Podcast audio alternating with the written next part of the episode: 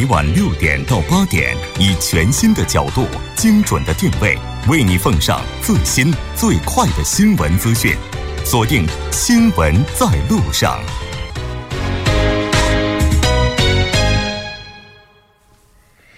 好的，半年过后，欢迎回来了解最新时事热点焦点，锁定调频 10.3 新闻在路上。稍后是我们的广告时间，广告过后马上回来。好的，欢迎回来，回到我们今天新闻放大镜的第二部分呢，继续和两位嘉宾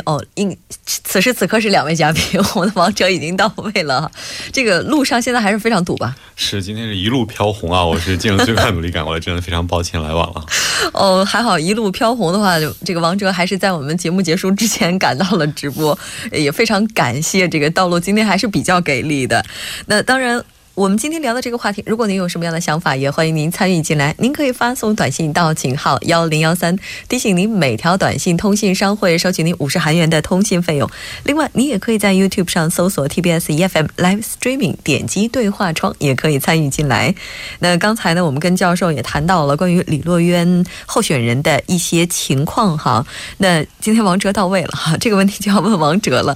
那就是说，现在呢，像总统候选人就选择了他，我们来了解一下啊，就是他为什么会被提名，包括他现在这个业绩情况怎么样呢？那么我想用几个关键词可能来概括一下这个李洛渊哈，他可能第一个是高材生，第二个是名笔，第三个是名嘴，第四个呢是封疆大吏，最后一个呢是日本通。简单来讲就是说，他其实1952年出生在全罗道，但是他当时是以优异的成绩被韩国的最高学府首尔大学的法律系录取。之后呢，他还是跟我算是同行，在东亚日报的做了记者。所以做记者的时候，他也是先后担任这个驻日本的特派员、评论委员，还有国际部部长等职务。那么由于这个工作原因，他其实经常会跟韩国的一些政界人士打交道，所以就在这个过程中被发掘，然后开始加入政党，开始从政。从政之后呢，他还当过历任的几个发言人的角色，而且当时他说话呢是比较掷地有声，而且确实发言呢是比较独到，所以当时有人说他是这个发言人界的名嘴。那么之所以说他最后一个封疆大吏，是因为他现在其实在担任这个在被提名之前，他已经在这个全罗南道担任道知事，这用中国的观点来看，其实应该算是一个封疆大吏了。那么最后一个日本通呢，是因为其实刚刚有提到他在日本做过常驻记者，所以跟日本的很多人士呢有很广泛的人脉，而且对日本非常的了解，所以他也是一个地地道道的日本通啊。那如果要是李洛渊真的成为韩国总理的话，就是他们的外交政策的话，会不会偏向日本呢？因为毕竟他对日本非常的了解啊。但其实我觉得对日本了解是一个事情，偏向日本又是另一个事情。可能咱们不能说因为他对日本了解就会偏向日本。我觉得他呢，可能如果是跟文总统的这个政策方向一致的话，应该还是会以韩国或者韩国国民的这个整个的一些想法或者一些民意为基础来实施自己一些政策。确实是这样的。因为这个现在当前韩国面临的问题呢，除了这个跟日本的一些问题以外呢，跟美国、中国、跟邻近这几个国家都有一些问题瓜葛也有。所以说呢，不只是哪一个国家，要针对这个周边的几个强国呢，要搞好关系，这是目前最必须的。但是我刚才也说了，这个总理呢，其实不太涉外的。一般来说是这样，除了你总统有故以外，他不会有涉外的事情。所以说他当选总理呢，可能在这个韩国国内内政方面可能要专注于这一方面。那么对外呢，可能还是在总统那边来解决这个问题才可以呢。对，特别是现在我觉得韩国在就业还有经济上面临很多问题嘛，其实他之所以被提名，我觉得很大原因是因为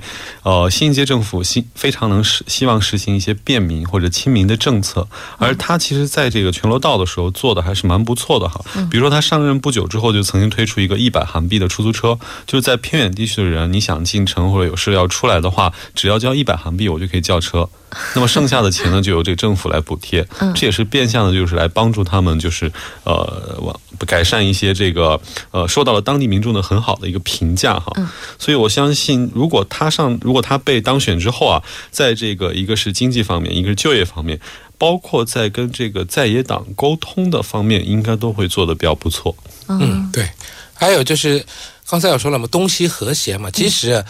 历来这么多届政府啊，其实我们在这个韩国国土本身开发方面呢，比较重这个东清西，就是说呢在湖南地区呢，放一些什么核电站的什么等等的这种讲这些，但是呢这个发展的速度呢比起来相对是比较慢一点，所以说呢如果这个李洛渊如果成为这个国务总理的话呢，那么除了这个核协议以外呢，在这个均衡方面，就是说在这个西部地区呢，就是在这个湖南地区的这一些在发展方面呢可能会 多投一点力量吧。确实像李洛渊的话，其实听两位刚才的介绍哈，应该说他 到目前为止这个背景还是非常光鲜的，也就是说他通过听证的可能性似乎是比较大的，但有没有一些不利的因素呢？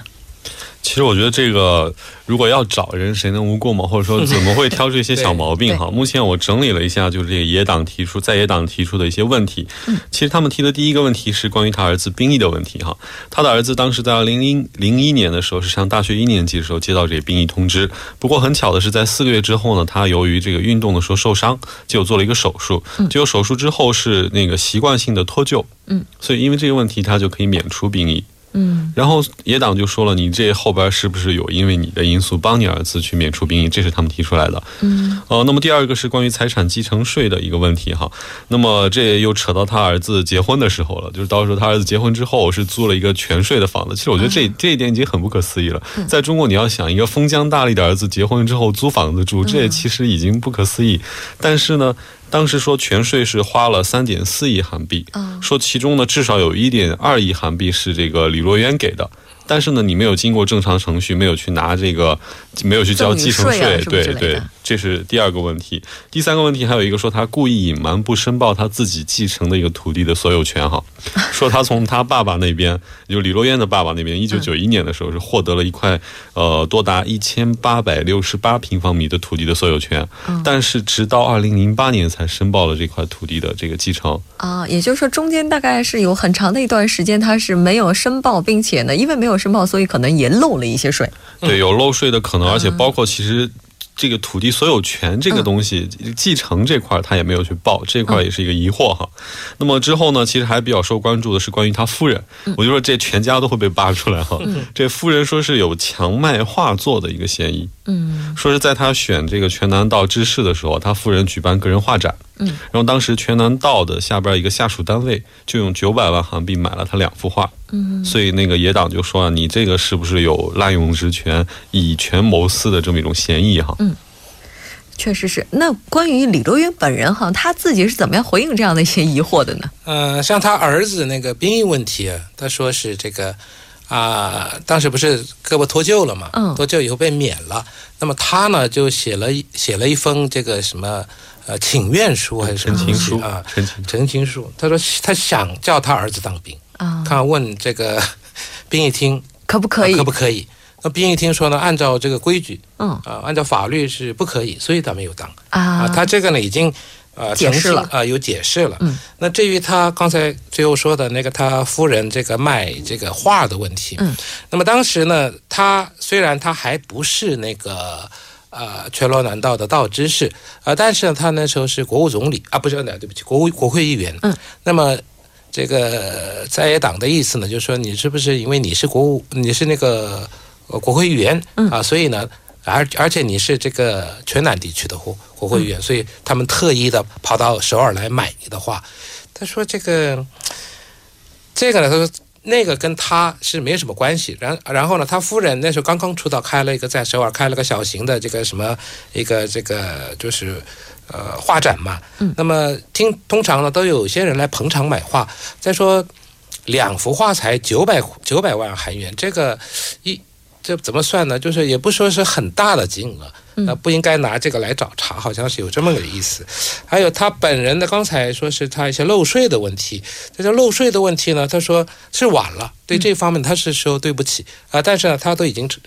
已经税后面的都交了啊，所以说这个也是没什么。还有他儿子那个他儿子呢结了婚以后呢，他要租房子嘛，那么租呢他说是一部分是他儿子的一个存款， 然后呢说是听说什么车也卖了，然后呢结婚不是我们不是又送礼金嘛，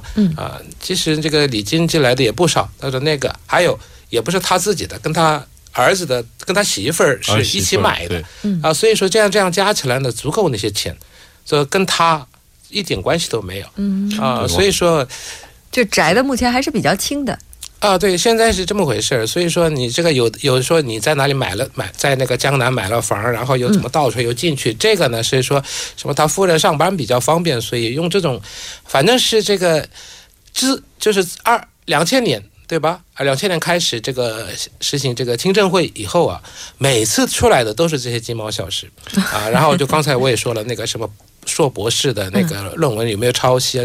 这都是一样。就是你要这个要当这个总理也好，部长也好，你要做好这个思想准备。然后呢，他会问一些可能你自己没想到的，他们都会查出来。对，啊、没错。特别是刚才像他说这个交房子保证金3.4亿中的这个问题，我还特地查了一下，这金额他也澄清了，说这其中3.4亿中有2.4亿是他儿媳妇交的，剩下他儿子自己交了1亿。这1亿怎么来的呢？4000万是他平时自己存的。其实一个人一个正常的员工存4000万也还是很可以说得过去。然后卖车呢，刚刚教授讲了，卖车把车卖了换了1600万韩币。这也可以理解，剩下的是礼金。但是呢，这个在野党也挺穷追不舍，猛打不舍哈。他们就提出来说，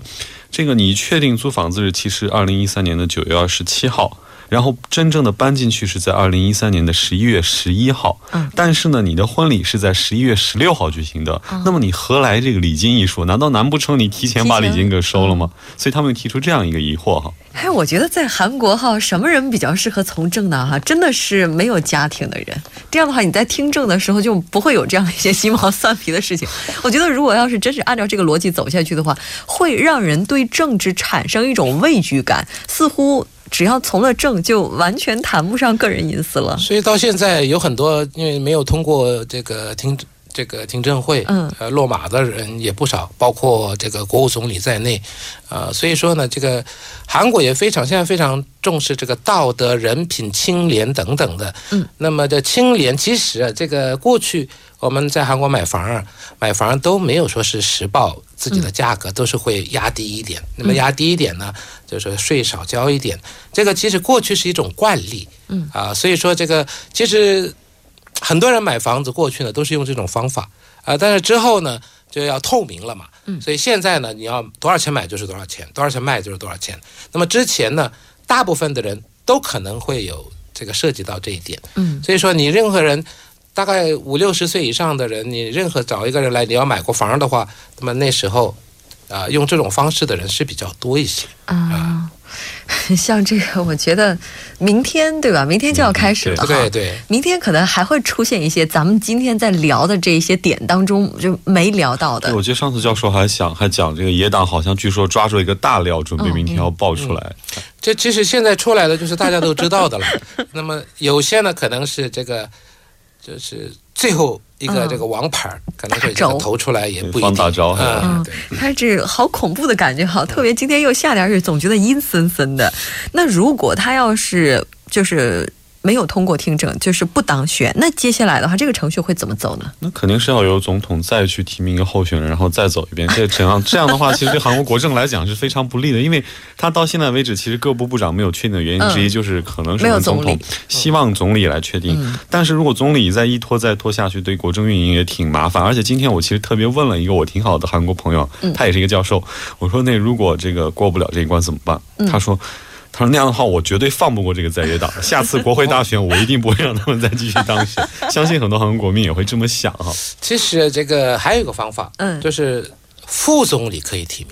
名。如果说这个，我说新的副总理也是要通过这个听证会嘛。如果不然的话，就是现在的副总理，尤其是经济副总理，他可以这个提临时代，然后提也可以。可问题是呢，现在这个部长级官员呢。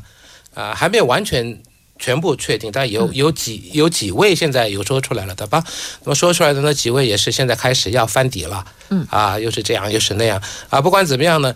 这个国务总理要先通过，所以我刚才说了，这个选这个李洛渊这个人呢，可能是因为他跟那个国民之党啊，跟这边的关系也不错啊，说不定呢，这个其他的这个除了一些政党和这个民主韩国党以外。其他的人其他党呢可能会都会支持他，如果这样的话呢就可以超过这个半数以上的这个票数的，那么当选的可能性就比较大。那么他当选了以后呢，马上就是提名各部长啊，然后呢来听证，然后再来一轮。希望这个时间能够缩短的再短一点哈。其实过去有很多这种部长级的官员在听证会的时候，真的把他的底细全都掀出来，最后又没有当部长，然后呢满脸灰。被人家骂，所以前你有这以前本来都不知道嘛，开始这个了，大家都给你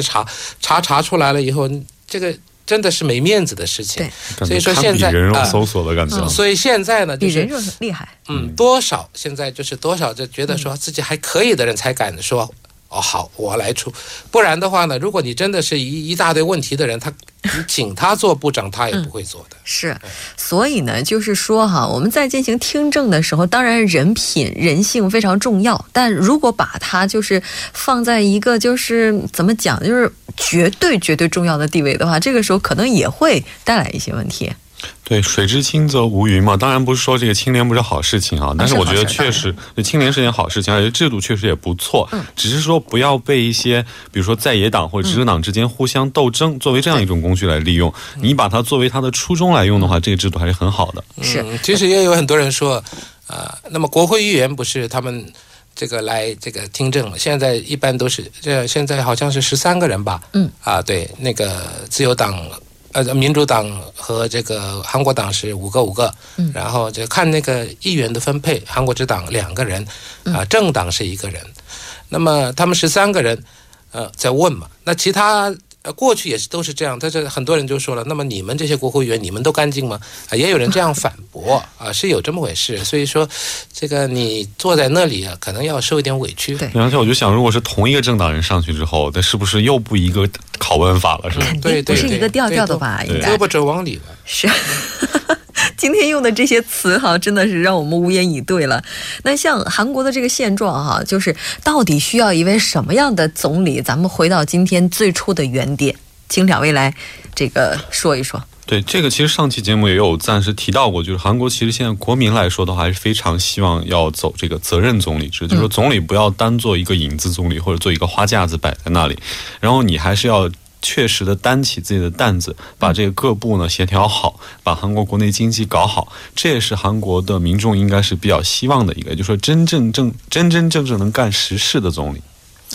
对，我觉得这个很有道理，因为我刚才起头呢也说了，因为韩国总理呢一般都是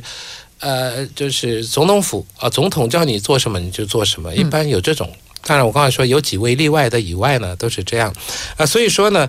这个一般我们说这个分权制的一个总理，就是说韩国因为这个所有的权力呢都集中在总统一个人的身上，所以呢也出现了许多弊端。所以呢，那么今后呢，这个总理呢应该还有一点就是说，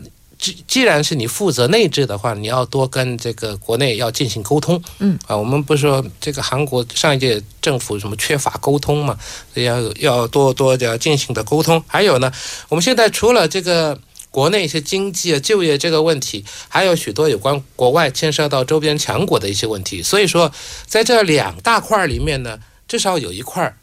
就是说像就业也好，像这个经济方面呢交给这个国务总理来处理，其他的对外这个强国的一些外交方面呢是用总统来负责履行会比较好。然后呢，就国务总理的话呢应该要广泛的接触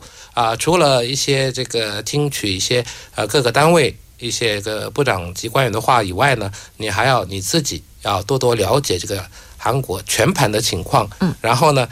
把需要改革的、需要改善的地方呢，你要报告这个总统，然后呢，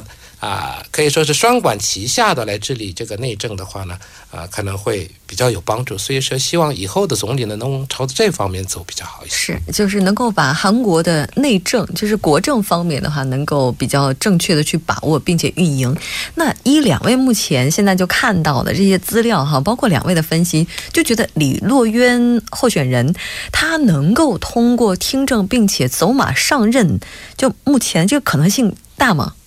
我还是比较乐观的哈，因为首先他其实像刚教授也提过，他跟大部分的野党还是关系处理的比较好。另外呢，他在能力方面，其实在做完这个国会议员和知识之后，也已经得到一定认证。那么包括人品，其实我在想，他在做国会议员和知识的时候，如果他有什么大的问题，应该也早就被爆出来了，不会拖到现在。所以我觉得应该是不会，我还是比较乐观的。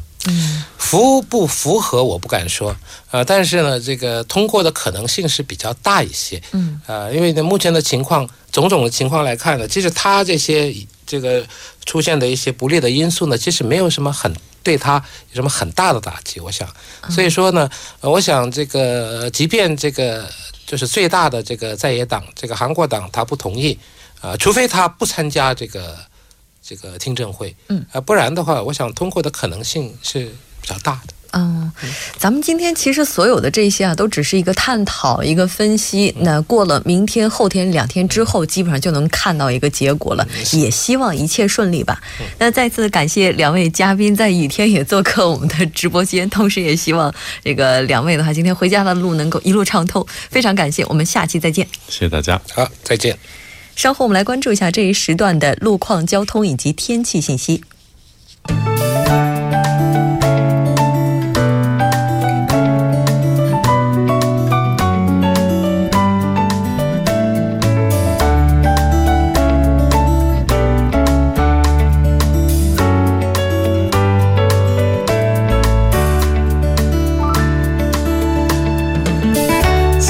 是晚间7点53分，这里是由尹月为大家带来今天节目最后一段的首尔市交通及天气情况。我们还是继续播报下路面的突发事故。首先是在江边北路九里方向铜雀大桥到盘浦大桥的一车道，那传来停驶一辆故障车辆的消息，还望您参考路段提前变道。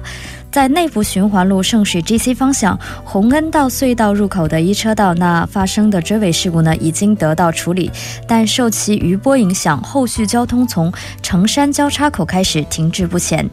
接下来是在首尔郊外循环高速公路板桥方向板桥分岔口附近的追尾事故已经得到处理。接下来还是在首尔郊外循环高速公路日山方向金浦分岔口到自由路分岔口的一车道，那目前是有交通追尾事故，现在呢有工作人员正在处理当中，那建议后续车辆您提前变道或提前绕行。还有1小时前，在首尔郊外循环高速公路日山方向平村 IC 到山本 IC 的这个位于安阳隧道附近二车道的这个故障车辆呢，目前已经被工作人员处理，交通正常运行。好的，接下来我们关注一下天气变化。今天晚间至明天凌晨阴有雨，西北风2级，最低气温0上16度。明天白天多云，西风2级，最高气温0上27度。好的，以上就是今天全部的天气与交通信息，我们明天再见。